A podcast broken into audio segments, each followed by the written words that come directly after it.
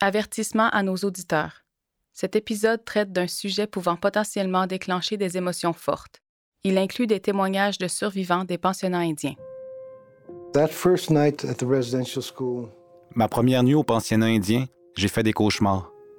Dans mes cauchemars, je voyais le visage de cette religieuse. Et j'ai fait des cauchemars toute la nuit. Je me suis réveillé le matin et j'avais mouillé mon lit. Elle est arrivée et tous les autres enfants étaient déjà sortis et s'étaient habillés. Elle est arrivée et a vu que je dormais toujours. Et elle a réalisé que j'avais mouillé mon lit. Elle m'a traîné à l'extérieur et m'a battu pour la première fois. Je suis votre animatrice Eve Ringuette et vous écoutez Pensionnat indien, une série en trois parties produite par Historica Canada sur l'histoire et l'héritage des pensionnats indiens. Dans cet épisode, nous parlerons de l'expérience des Inuits. La voix que vous avez entendue au début de l'épisode est celle d'Abraham Engik Ruben. Abraham avait 8 ans lorsqu'il a été emmené à Grolier Hall, un pensionnat catholique pour les élèves de l'externat Sir Alexander Mackenzie. C'était en 1959 et le pensionnat n'était ouvert que depuis moins d'un an. Malgré cela, Abraham se souvient que lorsqu'il est arrivé, on comptait déjà dans l'institution plusieurs centaines d'élèves. En 2008, il a raconté son histoire à la Fondation autochtone de l'Espoir. On se plaçait en rang et il nous faisait entrer. Il nous faisait entrer et puis coupait la majeure partie de nos cheveux. Après nous avoir fait subir l'épouillage, ou peu importe comment il appelait ça, on allait aux douches. On était entièrement frottés et il y avait même une autre file pour nos vêtements. Et la plupart des enfants ne parlaient pas anglais. C'était leur première journée. En tout, plus de 150 000 enfants métis, inuits et des Premières Nations fréquentaient les pensionnats indiens. Parmi ceux-ci, des milliers sont morts, soit au pensionnat, soit en conséquence de leurs expériences vécues dans le système. Les pensionnats indiens du Nord ont ouvert leurs portes à partir de 1867 et ils sont restés en service jusqu'à la fermeture de Growler Hall en 1996. Voici Dr. Crystal Gale Fraser, elle est historienne d'Injiju et est spécialisée dans l'historique des genres, du Nord, du colonialisme et des pensionnats. Shori Crystal Gale Fraser Vaji, she won Kata Juliet Mary Bullock Shannon to Inchu to at Bruce Fraser Shitie to Inchu. Gu Yatsi Dichu to at Marka Andre Shitsu to Inchu to at Richard Bullock Shitchi to Inchu. Anuvik to at Dechencho Genjik je viens de me présenter de manière traditionnelle, Dinjiju. Je suis Gwicha Gwichin, originaire d'Inuvik et du camp de pêche qui habite ma famille le long de la rivière Mackenzie, Dechancho Kenjik. Crystal dit que ces pensionnats avaient été essentiellement mis sur pied par des églises chrétiennes, mais en 1899, ils ont commencé à recevoir du financement fédéral, le montant perçu était principalement basé sur le nombre d'élèves fréquentant le pensionnat. Une des choses à propos du Nord, c'est que les communautés nordiques sont souvent isolées. Et en fait, à la fin du 19e siècle, début du 20e siècle, il n'y avait pas beaucoup d'activités gouvernementales. Alors plusieurs de ces pensionnats fonctionnaient sous très peu de supervision de la part des affaires indiennes. Et donc, d'une part, les pensionnats avaient un peu plus de flexibilité dans la mise en pratique de leurs propres règles et réglementations. Mais d'autre part, ils étaient encore guidés par les politiques fédérales sur les Indiens, qui réglementaient aussi les autres pensionnats indiens du sud du Canada. Mais dans les années 1950, l'attitude du gouvernement à l'égard des pensionnats indiens a changé. En particulier après la Deuxième Guerre mondiale, les Canadiens ont été consternés de voir que le Canada avait ouvertement négligé les peuples autochtones, plus particulièrement ceux du Nord. Alors que le gouvernement a construit des pensionnats indiens modernes afin de répondre au tollé public. Mais le problème est que lorsque Grolier Hall et Stringer Hall, son homologue anglican, ont ouvert en 1959, les effets négatifs des pensionnats indiens étaient déjà largement reconnus. Onze ans plus tôt, en 1949, le gouvernement fédéral avait ordonné la fermeture des pensionnats indiens ainsi que l'intégration des élèves autochtones aux externats provinciaux lorsque possible. Le terme pensionnat indien avait déjà une connotation négative au cours du premier quart du 20e siècle. À cette époque, on savait relativement que les taux de mortalité des élèves dans ces institutions étaient assez élevés, que les élèves autochtones ne s'épanouissaient pas. Et donc, lorsque ces nouvelles institutions ont ouvert leurs portes dans le Nord au cours des années 1950, le gouvernement fédéral a fait un effort concerté pour ne pas les nommer pensionnats indiens. Au lieu, ils les ont appelés Grolier Hall ou Stringer Hall. Mais malgré leur nom particulier, Crystal affirme qu'il n'avait rien de différent des autres pensionnats indiens à travers le pays. Avant 1955, moins de 15 des élèves inuits d'âge scolaire des territoires du Nord-Ouest et de ce qui est aujourd'hui le Nunavut fréquentaient un pensionnat indien. En 1964, 75 des enfants inuits d'âge scolaire étaient inscrits. Le surpeuplement était un problème. À un certain point, Stringer Hall, qui avait une capacité de seulement 250 élèves, en comptait 300, et ce n'était certainement pas comme être chez soi. Uh, comme mes parents, uh, je vivais en tant qu'Inuit très traditionnel, le mode de vie uh, Inuit. J'étais toujours vêtu de vêtements en caribou pendant l'hiver et je portais des vêtements achetés en magasin pendant le printemps et l'été. J'ai grandi en tant que chasseur de phoques et en tant que sculpteur et trappeur. Voici Pita Ernick, l'ancien commissaire du Nunavut. Un jour d'été du mois d'août 1958, nous avons remarqué un bateau qui s'approchait de notre camp d'avant-poste. Alors, comme d'habitude, ma mère a commencé à faire bouillir du thé à l'extérieur, avec de la bruyère. Elle faisait du thé pour les visiteurs qui arrivaient à notre camp d'avant-poste. Mais quand le bateau est arrivé, le prêtre est descendu le prêtre Oblat, est descendu du bateau en premier et a dit à mon père qu'il venait chercher Peter Irnick et que j'allais aller à l'école de Chesterfield Inlet. Eh bien, il y a eu un peu d'agitation à ce moment-là parce que mes parents n'avaient pas encore été consultés sur le fait que j'allais aller à l'école. Peter a été emmené à Turkettle Hall de Chesterfield Inlet sur la baie du Thion. L'année 1958, que je sache ou non quoi que ce soit à ce sujet à l'époque, a marqué le début de la fin de ma propre culture et de ma propre langue, et de ma propre spiritualité inuite. La série de balado-diffusion sur les pensionnats indiens fait partie d'une plus vaste campagne de sensibilisation créée par Historica Canada et financée par le gouvernement du Canada dans l'esprit de réconciliation présenté par la Commission de vérité et réconciliation du Canada. En plus de la série de balado-diffusion, Historica Canada propose également une série de vidéos, un guide pédagogique et plusieurs nouveaux articles dans l'Encyclopédie canadienne sur l'histoire et l'héritage des pensionnats. Consultez le site web encyclopédiecanadienne.ca pour plus d'informations.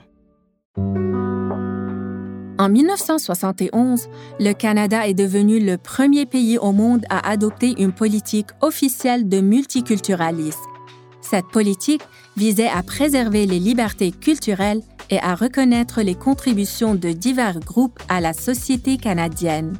Aujourd'hui, le multiculturalisme est une caractéristique déterminante de l'identité canadienne. Mais pendant une grande partie de notre histoire, ce n'était pas le cas.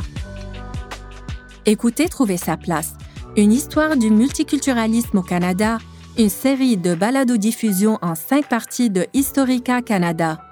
Joignez-vous à nous alors que nous explorons l'histoire du multiculturalisme au Canada.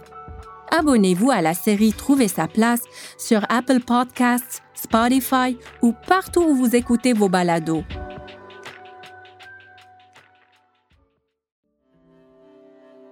De nombreux enfants ont dû voyager des milliers de kilomètres pour se rendre au pensionnat par bateau ou par avion. En raison de la distance, pendant plus de dix mois, la plupart d'entre eux ne pouvaient retourner à la maison. Dans certains cas, les élèves n'ont pas pu retourner à leur famille durant des années. Abraham se souvient d'avoir été terrifié et seul lorsqu'il est arrivé à Grolier Hall. Je dirais que la plupart d'entre nous étaient terrifiés, sans parents, sans proches. On n'avait même pas le droit de se parler entre nous. Lorsqu'un enfant arrivait à Grolier Hall, il était d'abord séparé selon la religion et donc les élèves de Grolier Hall étaient catholiques. Voici à nouveau Dr. Crystal Gale Fraser. Ils étaient ensuite séparés selon leur genre. On pourrait croire qu'on avait de la chance de pouvoir rester avec sa sœur, mais on séparait ensuite les juniors et les seniors. On donnait des uniformes aux élèves et ces uniformes étaient souvent des vêtements du Sud. Pour certains, c'était la première fois qu'ils portaient des vêtements non traditionnels. Peta se souvient encore de son premier jour à Turtle Hall. Ils ont pris tous nos vêtements traditionnels et pour la première fois, j'ai vu et porté des souliers. Pour la première fois, j'ai vu une paire de jeans. Pour la première fois, j'ai vu un chandail à manches courtes. Et c'est ce qu'on portait. Du jour au lendemain, nous étions devenus des hommes blancs et des femmes blanches, des petits-enfants. Le fait de forcer les élèves à se vêtir de la même façon était aussi une méthode d'assimilation. Mais comme nous le rappelle Crystal, dans les rues d'hiver de l'Arctique, les vêtements auraient fait la différence entre la vie et la mort. Alors, il y avait une jeune enfant qui fréquentait le pensionnat indien de l'Immaculée Conception à Aklavik. Et ceci s'est passé dans les années 1950. Elle avait 8 ou 9 ans et elle a partagé cette histoire avec moi. Il faut comprendre que n'importe quel enfant de 8 ou 9 ans aime enfreindre les règlements et mal se comporter. Et malheureusement, à ce moment en particulier, elle s'est fait prendre et elle a été punie. Et essentiellement, ce qui est arrivé, c'est que les religieuses ont lancé son manteau dans le fond de la toilette extérieure. Et ça aurait pu être très dangereux, compte tenu des hivers extrêmement froids à Aklewick. Et elle a dû passer le reste de l'hiver sans parka. Durant le jour, les élèves apprenaient l'arithmétique et ils apprenaient à parler et écrire la langue anglaise. En majeure partie, le travail physique, y compris le ménage et l'entretien général des dortoirs, était la responsabilité des élèves. Les religieuses et les prêtres faisaient preuve de violence pour appliquer la langue. Abraham se souvient en particulier d'une religieuse de Grolier Hall. Elle n'avait certainement pas été choisie pour sa gentillesse et son amabilité. Il cherchait des personnes qui allaient faire un travail efficace. Lorsqu'elle s'occupait d'un enfant qui parlait le Déné, le Gwich'in ou l'Inuvialuit, en quelques mois ou quelques semaines, cet enfant cessait de parler cette langue et commençait à apprendre une toute nouvelle méthode. Mes cousins et moi avons résisté pendant plusieurs années. Entre l'âge de 7 et 10 ans, je pouvais essentiellement lire et écrire, mais je pouvais aussi penser en anglais et en Inuvialuktun. Je pouvais penser et parler dans les deux langues. Cette force qu'avaient les élèves comme Abraham et Pita, cette force qu'il a fallu pour résister aux expériences qu'ils ont endurées au pensionnat indien, c'est ce que Crystal est particulièrement intéressée à explorer. Mes recherches ont porté sur trois concepts de force d'Injiju. Et le premier est I. Cela signifie force ancestrale. Alors, par exemple, les élèves n'auraient peut-être pas appelé cela I, mais ils avaient un lien profond avec leurs ancêtres, leur famille et leur terre. Peut-être priaient-ils leurs ancêtres, vous comprenez, peut-être continuaient-ils secrètement à parler leur langue autochtone, que ce soit dans leur tête ou à un ami? Mais Abraham dit qu'après un certain temps, sa détermination à s'accrocher à sa langue est brisée. À l'âge de 10 ans, je pense que j'ai dû en avoir assez de me faire battre parce que c'est à peu près à ce moment que j'ai cessé. J'étais pas capable d'avoir une conversation approfondie avec mes cousins. En fait, à ce point, mes cousins me disaient de me taire. Ils se faisaient battre aussi. Peter Ernick avait également l'interdiction de parler sa langue à Turketill Hall. Voici ce qu'il a raconté à la Fondation autochtone de l'Espoir. Une sœur grise, enseignante, m'a dit d'ouvrir ma main et elle a pris une règle et m'a frappé si fort que je peux encore ressentir la douleur aujourd'hui, vous savez. Elle a dit que je ne vous entende plus jamais parler cette langue en cette classe. Vous êtes ici pour apprendre à parler et à écrire l'anglais et à calculer l'arithmétique. Oubliez votre culture, oubliez votre langue et oubliez votre spiritualité inuite. Il est à noter ici que la section suivante décrit en détail des cas particuliers d'abus qui pourraient troubler certains auditeurs. Des émotions complexes pourraient surgir. Prenez des pauses et contactez une personne de confiance. Si possible, demandez de l'aide à quelqu'un de bien informé sur les pensionnats et leur héritage. Il peut s'agir d'un aîné, de transmetteur du savoir autochtone ou d'autres professionnels de la santé de votre communauté. Lorsque les élèves étaient assez vieux, ils avaient un peu plus de liberté et pouvaient parfois signer le registre de sortie de Grolier Hall. Cela leur permettait de visiter des amis et de la famille à Inuvik, d'avoir un emploi à temps partiel ou de passer du temps sur les terres. Ce que nous oublions parfois, c'est que même si ces enfants bénéficiaient de plus de flexibilité et de marge de manœuvre, ils continuaient d'être vulnérables et ils devaient agir avec prudence. Et donc, leur sécurité personnelle continuait d'être une préoccupation. Crystal affirme que de nombreux élèves ont été exploités par le personnel éducatif, plus particulièrement les filles. Et comme ces enfants plus âgés avaient un laissé-passer pour la soirée, le personnel scolaire organisait parfois des fêtes dans leur propre maison. Et ils invitaient des filles et des garçons seniors de Growler Hall et ils les encourageaient à boire de l'alcool pour les inciter à faire la fête. Et ils les agressaient sexuellement. Les abus sexuels ont fait partie des expériences de nombreux élèves de Growler Hall. De 1959 à 1979, on trouvait au moins un prédateur sexuel dans le personnel en tout temps. Quatre superviseurs ont éventuellement été reconnus coupables d'abus sexuels sur des élèves. En 1998, Paul Leroux, un superviseur d'activité et conseiller en orientation, a été condamné à 10 ans de prison pour avoir abusé de 14 garçons au pensionnat indien entre 1967 et 1979. En 2013, il a été reconnu coupable de huit autres chefs d'attentat à la pudeur et de deux chefs d'indécence grave. Il a été condamné à trois ans de prison, non pas pour les crimes qu'il a commis à Grolier, mais pour ceux commis dans un autre pensionnat indien, Beauval, en Saskatchewan. Les abus étaient plus ou moins pris en considération au pensionnat indien, et les élèves en subissaient les conséquences. Voici Pita. Ma génération d'Inuit a traversé beaucoup de choses. Nous avons été victimes d'abus sexuels, nous avons été victimes d'abus physiques, nous avons été victimes d'abus psychologiques. Au fil de nombreuses années, je me suis mis à boire pour cacher la honte que les membres de l'Église m'ont fait subir, plus particulièrement une certaine sœur grise du pensionnat. C'est elle qui avait autorité. Elle avait une croix, un crucifix de Jésus-Christ dans sa main. Elle représentait Dieu. Elle représentait l'Église catholique. Elle avait donc beaucoup d'autorité. Que pouvez-vous faire? À qui pouvez-vous le dire? Même si nous avions parlé à quelqu'un de ce qui arrivait à Chesterfield Inlet, personne ne nous aurait cru de toute façon. Le deuxième concept de la force d'Injiju est Vitae, ou force personnelle. Cela a également été pratiqué par de nombreux élèves.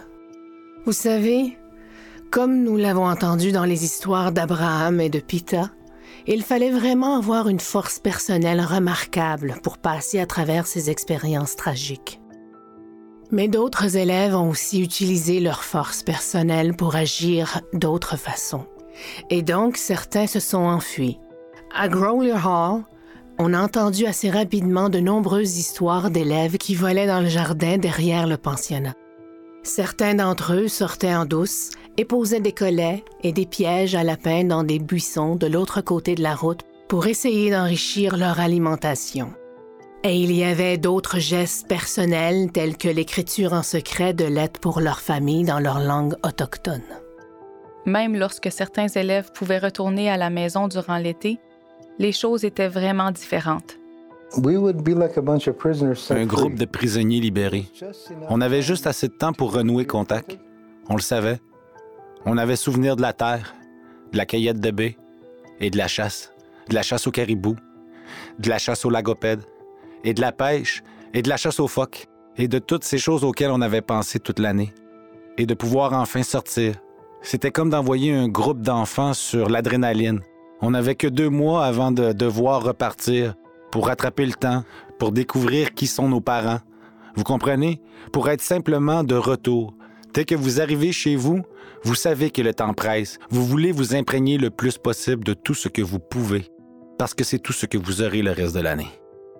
Avant notre départ pour Inuvik, ma mère m'a dit d'être fier d'où je viens, d'être fier de ma culture, de mes traditions et de ce qui m'a été enseigné, et que quoi qu'il en coûte, de continuer à me battre. Mais au fil des années, cet heureux retour est devenu contaminé. Certains sont retournés à la maison ne parlant que l'anglais. et ils étaient conditionnés à enseigner à leur famille la lecture et l'écriture. Voici Pita. Nos parents ont eu beaucoup de difficultés.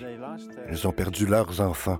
Ils ont perdu l'enfant qu'ils élevaient en croyant qu'il allait devenir un véritable Inuk, avec des aptitudes de chasse, de langue, des connaissances de la terre et de l'environnement dans lequel je marche.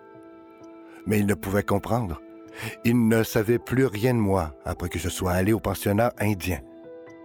En 1975, en partie à cause des mauvaises conditions et du tollé général de la part des parents et des anciens élèves, Stringer Hall a été fermé. Des pressions ont également été exercées sur le gouvernement territorial pour qu'il ouvre davantage d'externats dans le Nord, afin que les enfants n'aient pas à voyager si loin de leur famille ou qu'ils puissent rester dans leur communauté d'origine. À mesure que de nouveaux externats ouvraient leurs portes, le besoin de pensionnats indiens diminuait. À l'été 1997, Grolier a été transféré au Collège Aurora et l'ère des pensionnats indiens au Canada a pris fin. À la fin des années 90, un ancien élève de Grolier Hall a présenté des allégations d'abus dont il aurait été victime au pensionnat indien. Ceci a conduit à une enquête pour laquelle plus de 400 anciens élèves de Grolier Hall ont été interrogés. Ceci s'est essentiellement soldé en recours collectif qui a aidé à mettre en lumière le processus de rassemblement de la Commission de vérité et de réconciliation et a ainsi indemnisé les anciens élèves. C'est là, selon Crystal, que s'applique le troisième concept de force d'Injiju, le troisième concept de force d'Injiju est Gutai, ce qui signifie force communautaire ou collective. Les recours collectifs contre Grolier Hall et certains de ses employés ont également contribué à informer la Convention de règlement relative aux pensionnats indiens. En 2008, dans ses excuses au nom du gouvernement fédéral, le premier ministre de l'époque, Stephen Harper, a déclaré ceci au sujet de la CVR. Ce sera une étape positive pour forger de nouvelles relations entre les peuples autochtones et les autres Canadiens et Canadiennes. Des relations fondées sur la connaissance de notre histoire commune, le respect mutuel et la volonté d'aller de l'avant avec la compréhension renouvelée que des familles solides, des communautés fortes et des cultures et des traditions dynamiques contribue à un Canada plus fort pour le bien de tous et de toutes. Il est à souligner que la CVR a été financée par la Convention de règlement relative aux pensionnats indiens. Certains estiment que ceci a placé le fardeau de la réconciliation sur les épaules des survivants. Crystal est d'accord avec le fait que ce fardeau n'est pas placé au bon endroit. À mon avis, le travail de réconciliation doit peser sur les épaules des colons canadiens des personnes non autochtones qui vivent dans ce pays. Personne ne demande aux gens ordinaires de demander pardon ou non de leurs ancêtres. Mais nous devons trouver un moyen efficace de progresser de manière productive. Vous comprenez? Afin que les peuples autochtones soient en sécurité.